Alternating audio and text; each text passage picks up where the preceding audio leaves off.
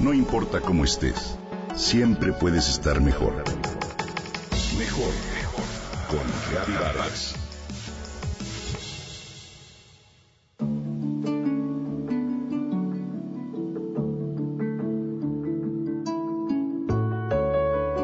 Es el mejor promedio de toda su generación, dice orgullosa Sara cuando habla de su hija y los logros académicos que tiene. Todos los días Sara pide en el chat escolar la tarea de detalle. Está tras su hija para que no olvide cuaderno alguno y hace hasta lo imposible porque siempre entregue a tiempo sus trabajos. Estudia con ella a pesar de que la niña tiene ya casi 12 años de edad. Me llama la atención tanta dedicación de su mamá y por supuesto la aplaudo, pero me pregunto si en algún momento la niña será capaz de conseguir tales sobresalientes notas sin ese fuerte respaldo materno. Alison Gopnik, psicóloga norteamericana, habla del modelo de madres y padres carpinteros, aquellos que buscan crear piezas diseñadas y elaboradas al milímetro. Hoy, dice, el modelo de la paternidad ha convertido el cuidado de los niños en una obsesión, aprensión y control total. En su libro The Gardener and the Carpenter, lo encuentras en Amazon, sentencia que criar hijos no es moldearlos para que estos alcancen un prototipo.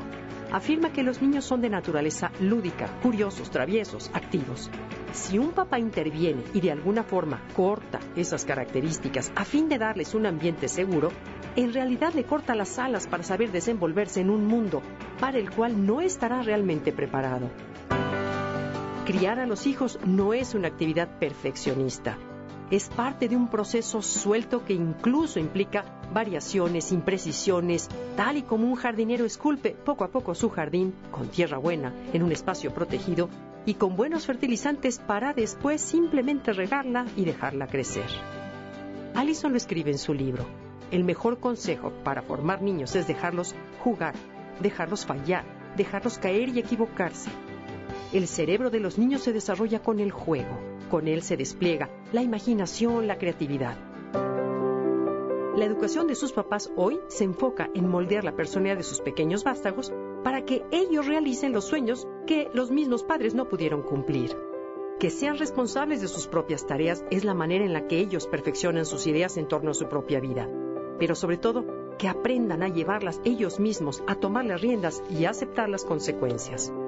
Cuando a un niño se le enseña de manera explícita la parte lúdica de su cerebro, se apaga. Cuando ellos mismos exploran, absorben mucho más, escribe la psicóloga. La respuesta no es aumentar sus responsabilidades, sino lograr que sean responsables de sus propias tareas. Soltar, practicar, aprender y estudiar por ellos mismos. Educar bajo esta visión es estar consciente de que la habilidad, el cuidado y el amor son los detalles que marcan la diferencia en la educación de los niños. Acompaña a tu hijo a lo largo de su desarrollo. Deja que se exprese, que sea único, que sea capaz de aceptar cambios y que conozca la frustración, porque sólo así se hará tolerante, afirma Allison. Estimula su libre pensamiento, invítalo a reflexionar, a cuestionarse, a decir no cuando así lo considere y respetárselo, porque ello lo llevará a ser persona autónoma, adulto determinante un adulto que tendrá herramientas para vivir mejor.